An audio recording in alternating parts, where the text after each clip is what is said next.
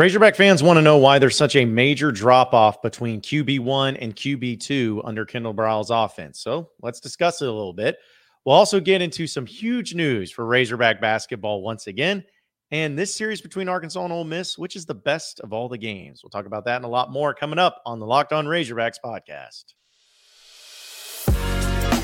You are Locked On Razorbacks, your daily podcast on the Arkansas Razorbacks, part of the Locked On Podcast Network. Your team every day. And welcome into Locked On Razorbacks podcast. I am your host, John Neighbors. I am also the host of Out of Bounds. You can catch every weekday afternoon from 1 to 4 on 1037 The Buzz and 1037thebuzz.com. Today's episode is brought to you by LinkedIn Jobs, where they help you find the qualified candidates that you want to talk to faster. So post your job for free at linkedin.com slash locked on college. That's linkedin.com slash locked on college to post your job for free. Terms and conditions do apply. Hope everybody's having a wonderful, wonderful Wednesday, halfway point of the week, as uh, we're going to do a crossover episode tomorrow uh, with uh, Stephen Willis of Locked On Ole Miss. So looking forward to that. And uh, also do a little preview where uh, Gus Argenal, Razorback basketball assistant coach, he's going to be joining us on the Friday podcast. So we got pretty loaded uh, next few days for you and with you. But I uh, I was thinking about where to start with this podcast because it seems like everybody just wants to talk about KJ Jefferson, Kendall Briles, the offense, Malik Hornsby, Cade Fortin, like that whole situation. Like you got you just can't get enough of it. You want to continue to talk about it, want to continue to get more on it too. Well, it's all going to come down to the health of KJ Jefferson this weekend. We do know that. In fact, uh, here's what Sam Pittman said on the latest situation with KJ Jefferson from his press conference when he met with the media on Monday. Practicing today, we anticipate him playing on Saturday. Those things certainly change. They have over the last two weeks, but I know he feels better than he has uh, since the Auburn game. We'll have to see how he is at practice, to be perfectly honest with you. But I think he feels, well, I know he feels better than he has in the last two weeks. Given the back and forth nature, I guess. The the backup quarterback or you know Caden and and Malik. Is it an open competition with those guys if, if KJ can't go or how do you, yeah, I mean it would be an open competition. I think uh, obviously you'd have to the the problem that we have a little bit guys is the unknowing of KJ in game planning, you know, especially it was a little easier if Malik's the guy because there are some similar talent, you know, run uh, dual threat, even though Cade, Cade made some nice runs the other day uh, in the game. But, um, you know, I think our team and, and our staff and we, we just want to know if he's going to be available or not, you know, if he's going to play. And I think our team needs him. Uh, or we need to go the entire week and say he's not going to. You know, I think a lot of that'll be said today. Uh, Cade and Malik will will uh, battle for who who would play uh, in that second spot if KJ uh, is not able to. I still think KJ ends up playing. I mean, I know that uh, there's a lot of things that need to happen, but I still think he ends up playing. But um, you got a big problem here if if he can't go if he's not healthy, and because even when he's been in the game and not been healthy, it's been a vast difference. And I tweeted this out uh, yesterday, and and talking about uh, you know what the difference is between KJ being in and KJ not or you know whatever it may be. And it's pretty insane how close or how wild these stats are. When KJ Jefferson is healthy because he wasn't healthy against Liberty I'm talking about when he is healthy the Razorbacks are averaging 37 points a game nearly 37 points a game this year. When he's not healthy or not in the game they're averaging 15 points a game.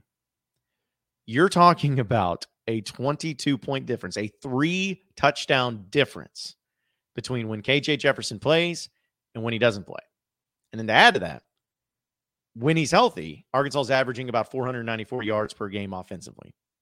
When he's not healthy, it's 383 yards. So you're talking about an 100 100 yard difference between when he plays and when he's not. And I think everyone knows how obvious it is that when KJ is not in the game, how much you know differences. But even if you took those stats and you were able to put them into the SEC right now and where they would rank it, when KJ Jefferson is healthy and the, giving those numbers, Arkansas rank, would rank fourth in scoring in the SEC and thirds in yard per, yards per game if he's healthy. Now, wins and losses is the only thing that matters in the end. I get it. Uh, if it's if it's if that's the way that it's going to be when he's in the game, and you know, then they lose. That's that's another thing. But at the end of the day, this is what it's going to be like with KJ and and the the extreme measures that need to be taken for him and with him to make sure that he's into the game, because there is no doubt that it is night and day difference when he's playing and when he's not. It's a night and day difference. And I think that when people start bringing up, okay, so what's the problem here? Why, why does, why is there such a drop off?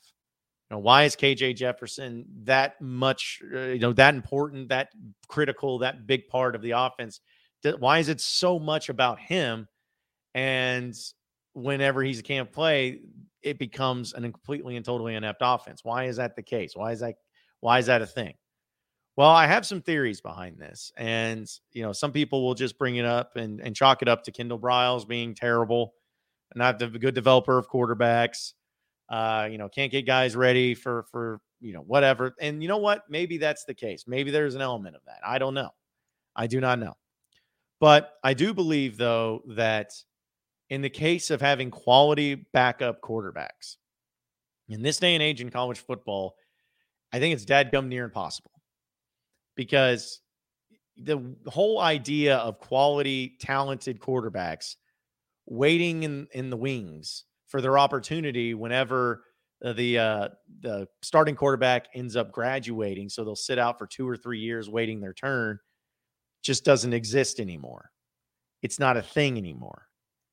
Now it's about, well, if I feel like I'm good enough to do something, I'm going to go somewhere else and I'm going to play for them they're going to give me the opportunity to do so. So I think getting high quality backup quarterbacks is not as prevalent as what it once was because of the transfer portal and because nobody wants to wait on their turn. They just want to play immediately, which I understand.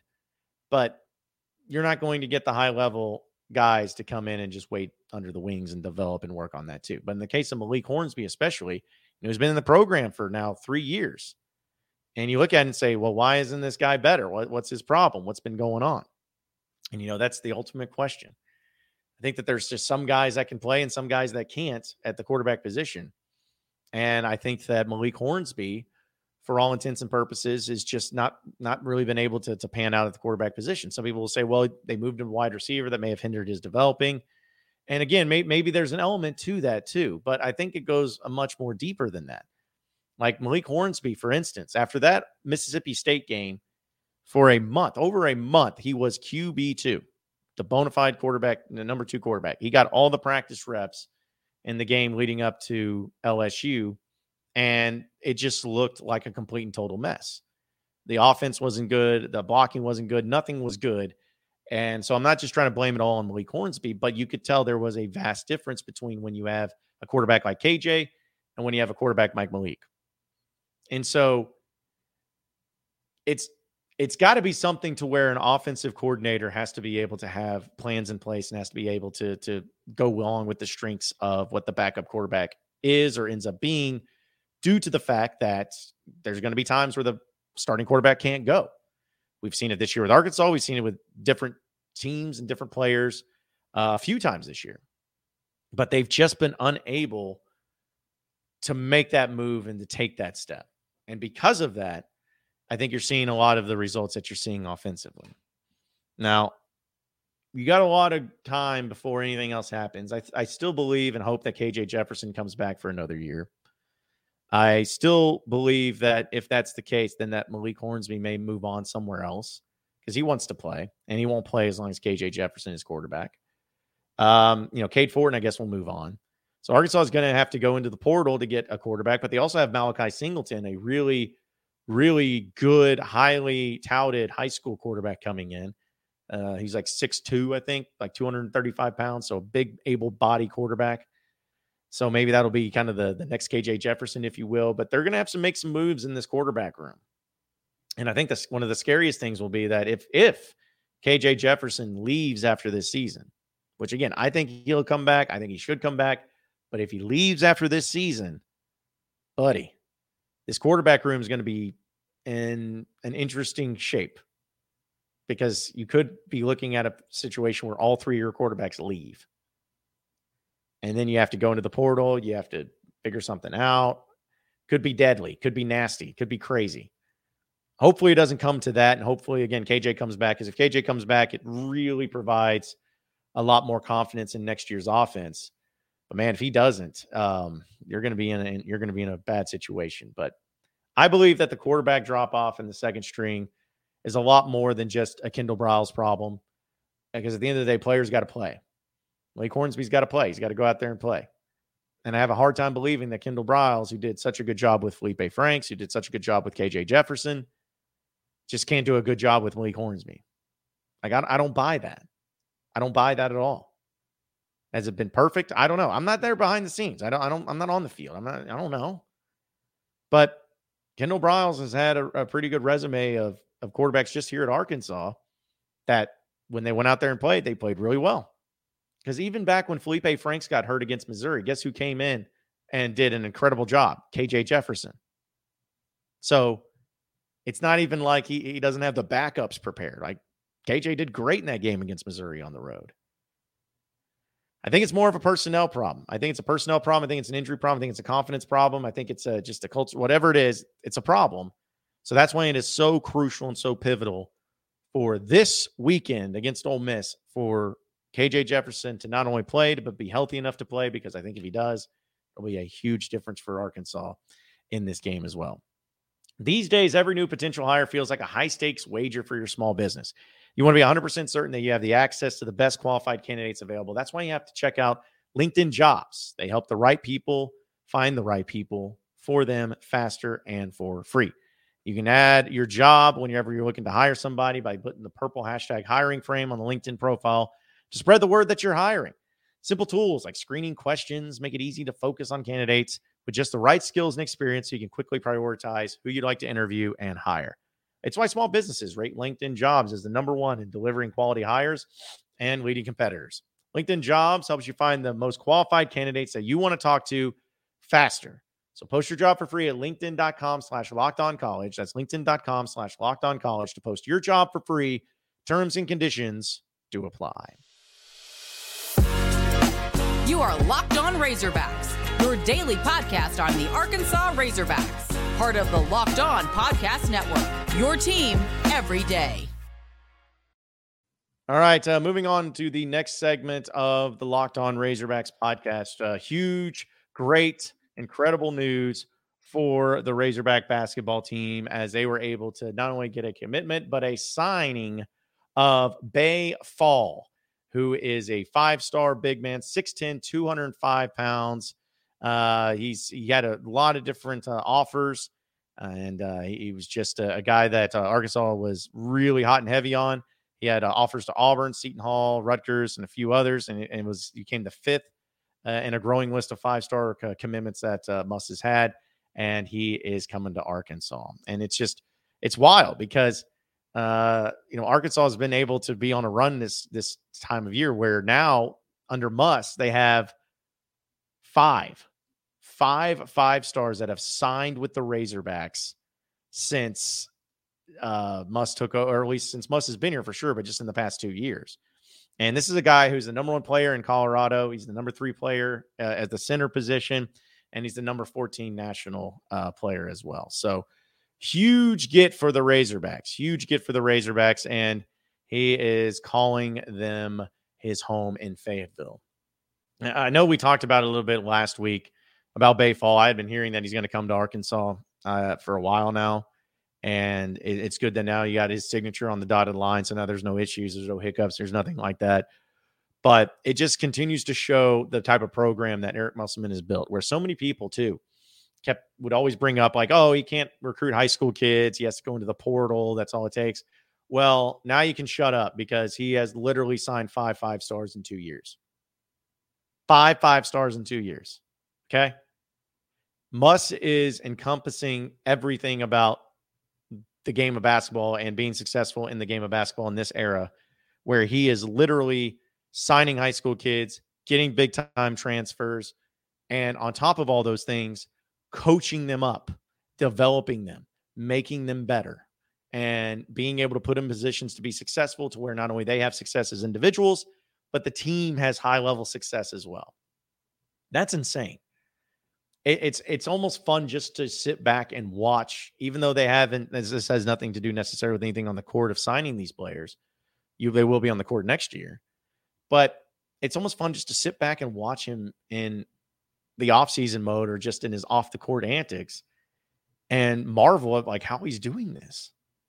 I don't know. I don't care. But he's getting the best of the best out of this high school class. And when he adds in a mixture of transfers, this isn't just a, a one year deal or an ever so often deal. This right now is what you're seeing at Arkansas. This is a building block. This is a foundation. This is a program that is getting put together and worked to be the highly competitive program that it needs to be.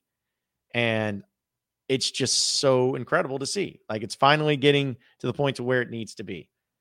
This is going to be something that continues on for a while. And who knows? Like I, I started thinking about this today that if Arkansas was able to win a national championship this year, which again I know is a lot to ask, and I'm not saying that they will for sure. I think they're good enough and talented enough to at least be in the mix, but it's so difficult to do. But just like imagine if they ended up doing that.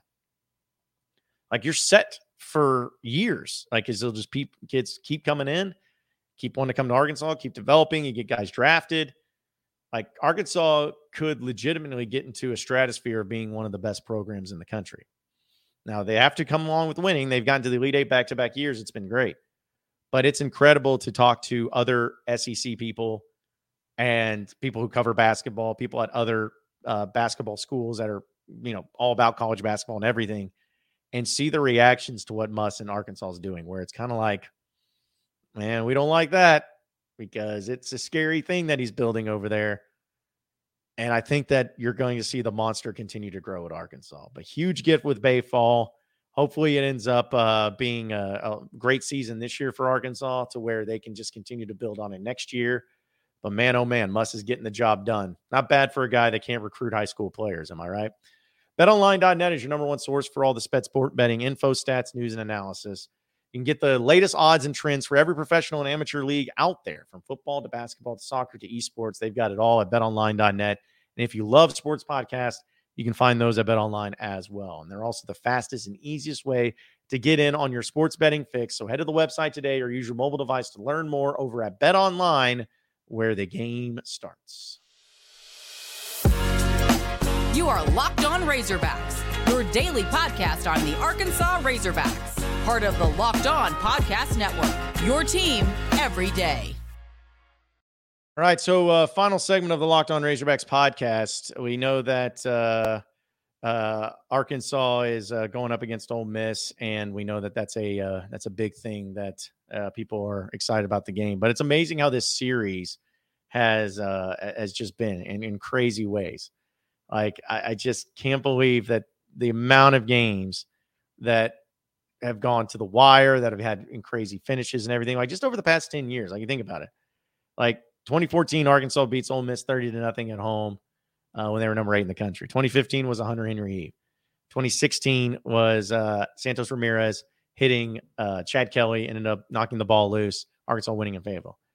Uh, 2017 was Arkansas's only SEC victory. They went on the road with Cole Kelly and came from behind when they were down like 30 and ended up winning that game. 2018, Arkansas had a huge lead in Little Rock by like 30 points, and then they ended up losing that one.